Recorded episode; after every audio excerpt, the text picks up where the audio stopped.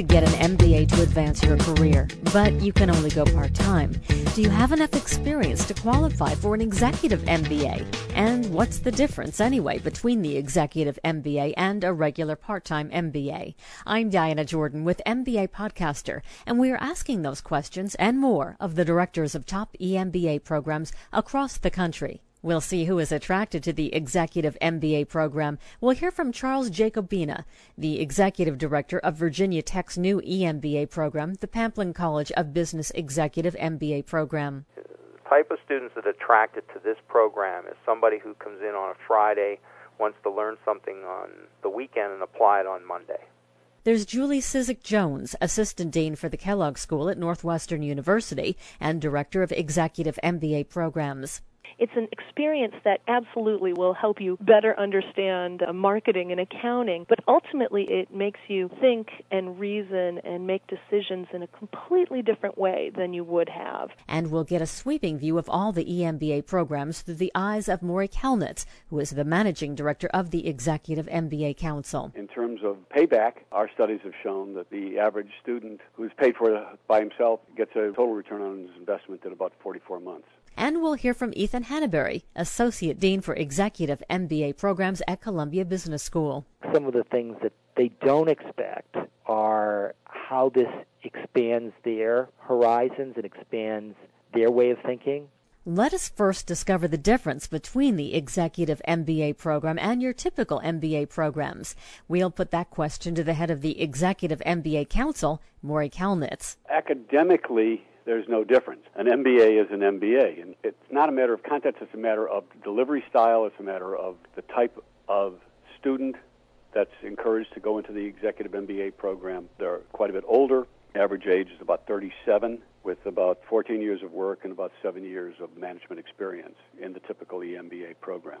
Let's turn to Charles Jacobina, who runs Virginia Tech's new EMBA program. Who is the typical EMBA student and how does that differ from a part time MBA student? Typically, an executive MBA student is somebody who is working full time. They are typically in a higher management position, or they are currently managing a number of people within a company or an organization. They have obviously more work experience. Many of them would have perhaps a master's degree or even a higher terminal degree, such as a law degree or a PhD.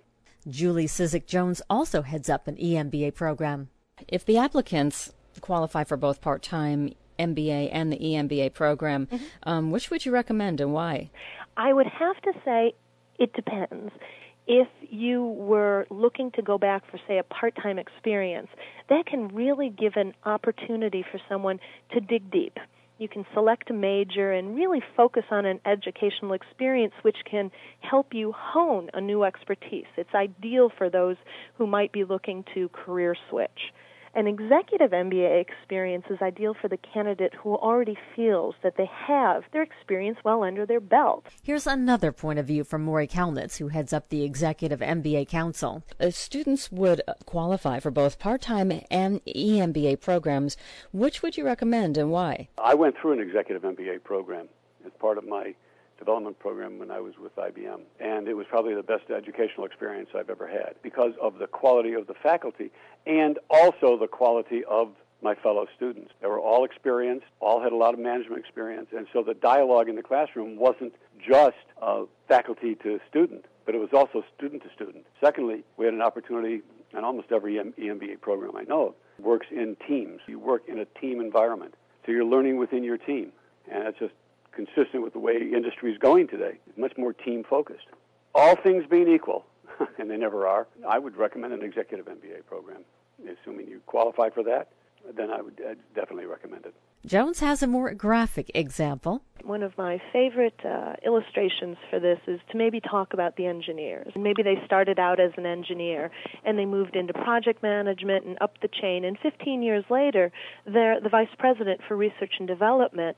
And what they're doing has a lot less to do with engineering and a whole lot more to do with managing on behalf of the organization. So they come back to graduate school not to hone an expertise in, say, finance or accounting or marketing, but to rather give them the opportunity to understand the both the theory as well as the application of broad based business disciplines from a strategic and a decision making standpoint. Let's check out the types of programs available. Charles Jacobina of Virginia Tech. When we say cross study programs, do you have that? And if so, what is the purpose? In terms of cross study, we're only teaching two courses at any one given time in this program. They have to complete the two courses and then they move on to the second two courses uh, in that module. A number of the faculty will uh, share cases across courses, one to omit any duplication, but also to have some consistency across those two courses. For example, in accounting, they might be studying a case that involves Sarbanes Oxley. Well, our ethics professor obviously would talk a lot about Sarbanes Oxley and the implications there for students to understand that from an ethical as well as a managerial point of view. And Julie, you're speaking of the time commitment being mm-hmm. a very huge piece of this mm-hmm. whole thing. So, how do you set your program up? Some are every other weekend, some mm-hmm. are every weekend. What's yours like? It's, it's a complicated answer at the Kellogg School because we actually have three different deliveries on the Evanston campus. Four, if you count what we're doing on, on our Miami campus each has the same core curriculum, the same faculty pool, the same contact hours, the exact same educational experience, but it's done on four different calendars so that the student can find the best way to balance this into what is already probably a pretty hectic mix between the, their personal and professional lives. All of the classes tend to be weekend based uh, they're everything from a one day a week delivery, which tends to be extremely attractive to people who live and work in the Chicagoland area, very close to our, our home campus. We also have more concentrated weekend deliveries, which only bring students to campus, say, once every two weeks. Um, and that tends to be extremely uh, attractive to, to what I would consider the long haul commuter. But there are four different deliveries all total. If you choose an EMBA program, you won't be going it alone. Here's Ethan Hanabury, who is the Associate Dean for Executive MBA programs at Columbia Business School. It seems there is a lot of focus these days in the EMBA programs on teamwork. And yes. speak to that, would you please? Very much so. Because they're uh, mid level executives, where both their leadership skills and their teamwork skills are especially important, and where their sponsors uh, for the program are looking for them to even hone those skills even more, we try to give them a lot of opportunity in the program to work as teams. Much of the coursework is done in small, what we call study groups of three or four uh, students. We set those study groups at the beginning, and, and it's based on bringing together a very diverse set of students based on industry experience what function they've worked in, diversity in terms of sex and, and race, which is part of the learning experience of being able to work with a team that the other members have different strengths than you do. It seems like we're headed into much more of a global consciousness when it comes to corporations, and the EMBA programs contribute to that. Is that true? Yes. In fact, 27% of our students were born outside the United States, which is pretty high considering the fact that our program runs every other Friday, Saturday. You know, we do have some students that commute from other parts of the country and some even from other countries, but for the most part, you're dealing with a population that's in the greater New York area, and we find it pretty amazing that so many of them, even though they're working in New York, are from other places. So, how does that fit in with the opportunity for international students who want to participate in EMBA programs? We have a number of ways that they can do that. One is uh, that we've got a partnership program with London Business School called EMBA Global. And that program alternates between London and New York. And it's designed for professionals who have global responsibilities and are traveling quite a bit anyways for their jobs. So half of that class are from outside North America. That, that's one of two partnership programs we have. We also have a joint program with Berkeley where they spend some of their time in California, in, in Silicon Valley, and some of their time in New York. And among the three programs, we provide opportunity for networking among the three programs. And, and so you might have on an international seminar to Shanghai you will have students who are based in the New York program, some that are uh, participating in the EMBA Global program, and some that are in the Berkeley Columbia program. At Kellogg near Chicago, there is also a strong international component. We have an active joint venture campus in Frankfurt, which serves the European market, as well as in Hong Kong, which serves the Asian market that's been recently complemented by a campus in Miami, which serves the Latin American market. Each of the different students can do an exchange program uh, and study overseas. If you were attending classes in our Chicago campus and had an interest in learning more about doing business in Asia, you could go for, say, a 12 day period of time and do intensive coursework with our program in Asia if you were in Asia and had an interest in doing business in Latin America, uh, conversely, you could come to um, our, our campus in Miami and take our elective courses also, you know, in that that uh, residential week. Uh, that's particularly powerful because it integrates those international students with their international colleagues when when the students from the US go to Asia to learn about doing business in Asia, they're integrated into the classroom with our Asian-based students.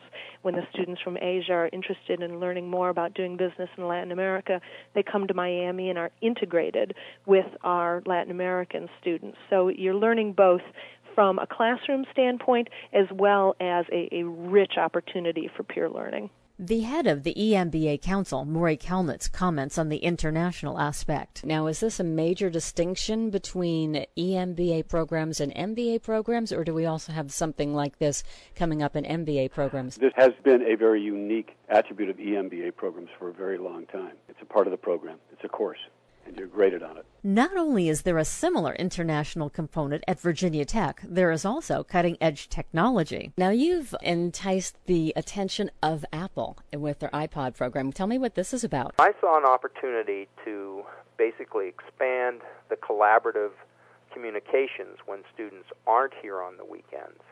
And Apple came out with some very uh, interesting products with regard to their PowerBooks, which which are now MacBook Pros. Uh, they have a built-in iSight camera, which means you can do multi-point video conferencing of up to four people uh, when you're not here, and that works out perfectly for our program because there's approximately four people on each team. So when the students aren't here, they can collaborate through multi-point video. We also give them an iPod, and now they have the video iPod, and that allows students to tape the sessions in class or tape their team meetings, and then they can play that back on the video iPod. I even had one student who was on a cruise ship on off the coast of Sardinia, did a satellite uplink, and was able to attend class. Uh, one of his team mem- members basically turned the camera around on the faculty member, and the, the student was able to attend and participate. So it's a whole new world out there in terms of uh, providing these technologies to enhance communications. But this is not inexpensive. Is there a big cost difference between the various EMBA, MBA programs? Not when you look at it in, a, in an apples to apples way. The executive MBA program fees are bundled. We have a uh, an inclusive tuition, which includes things like books and materials, all of the student fees, room and board when required by the program, parking, the whole nine yards.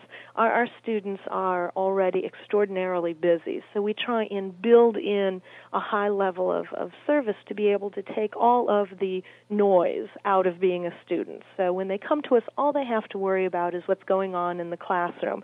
So as such, all of those extraneous costs are bundled into the tuitioning amount.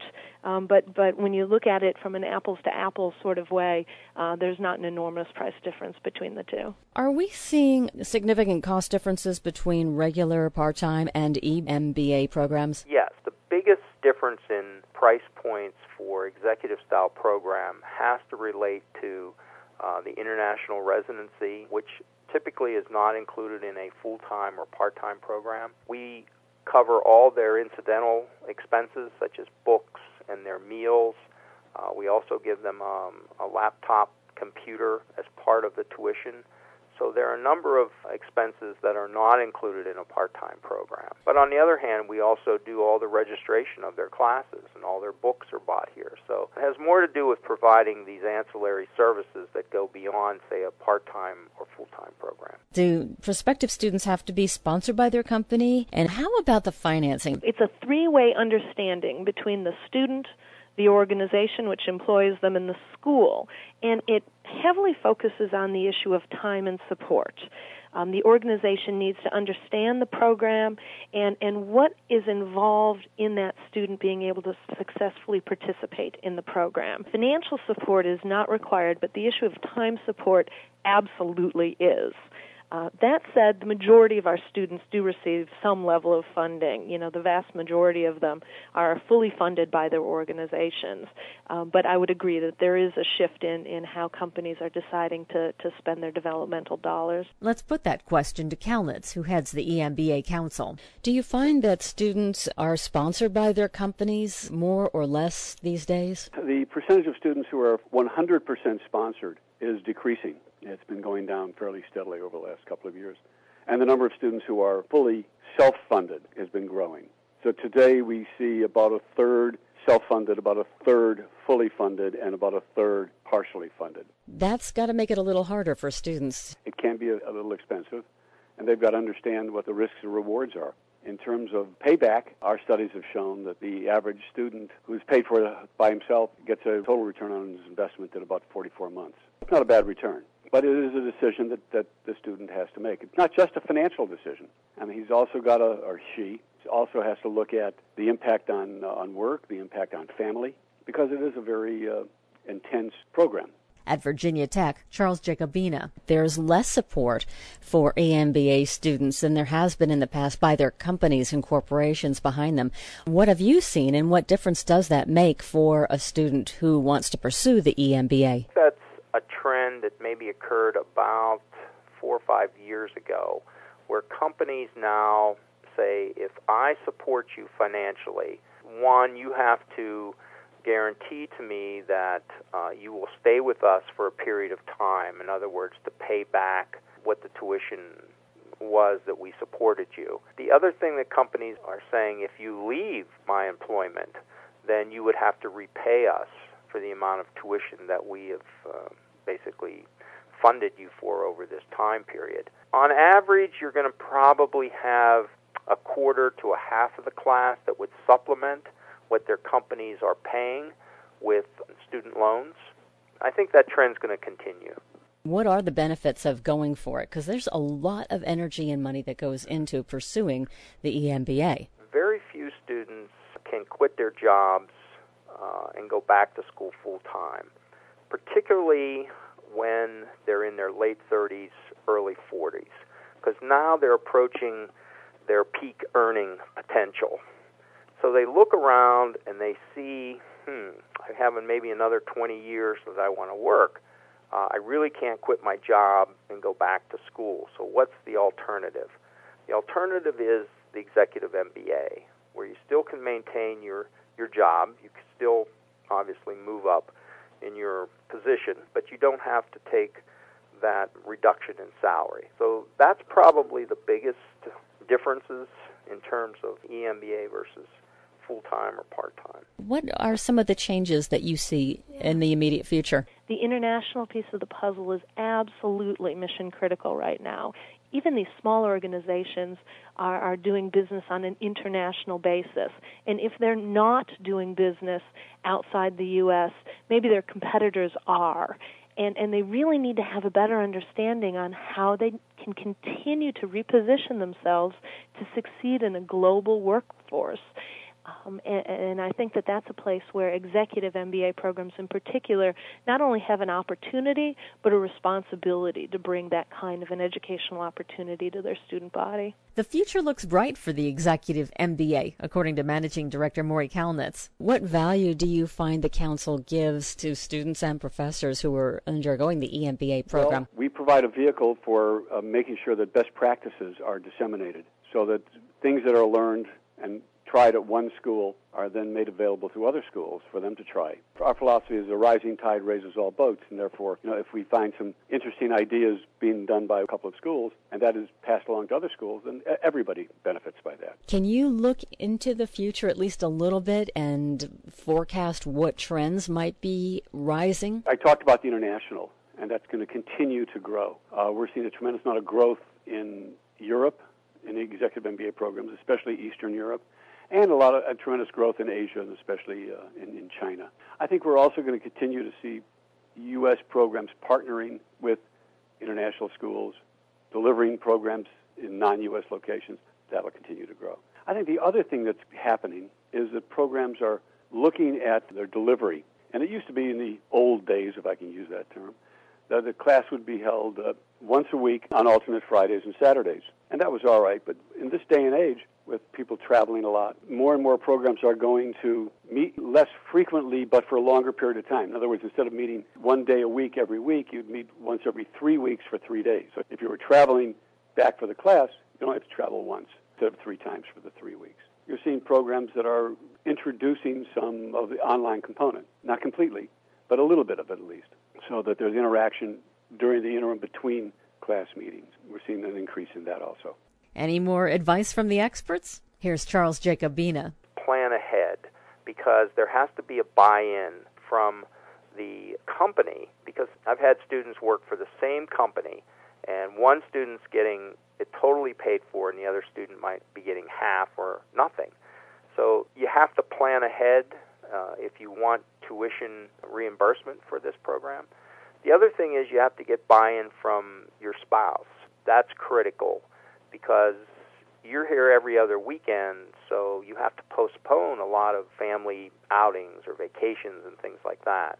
So those are things that, that have to be considered. The other thing is the amount of travel that people do uh, for their jobs. And when a program's designed to meet only every other weekend, you can balance that out. So I would encourage students to look at the theme of the program. I would look at the bios of the students in the program, and then I would plan ahead to make sure I give myself enough lead time that I can convince my boss to help me pay for this program.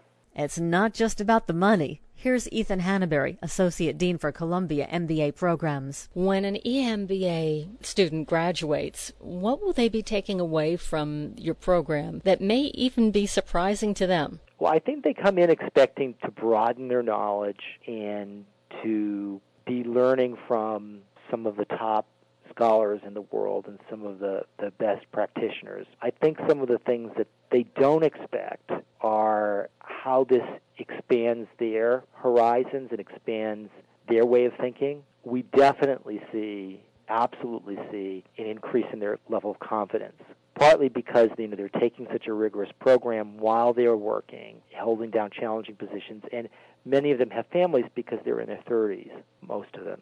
So I think that's another thing they don't expect that they reach a new level of confidence, of maturity that they might not have anticipated. What are some of the surprises you've encountered over the years in dealing with EMBA programs? I think maybe less surprises and and and more happy confirmations. It never ceases to amaze me that every year we get towards graduation and students will come into my office and, and really talk about how it has uh, for the lack of, you know, for, for want of not sounding hokey, but it really changes their lives. They they have gotten so much more from the experience than just an education um, they think differently, and in many instances, they say that they feel like they're different people. It's an experience that absolutely will will help you better understand uh, marketing and accounting.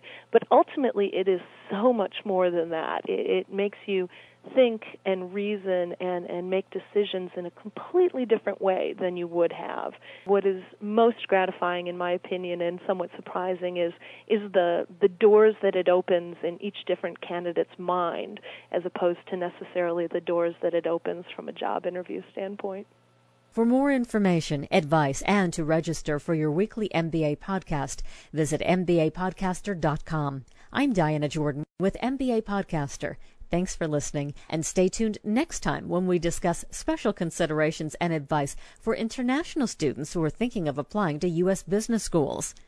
This coming week, a week before our regularly scheduled show, we will be featuring the first part in a special three part series produced by the Graduate Management Admission Council.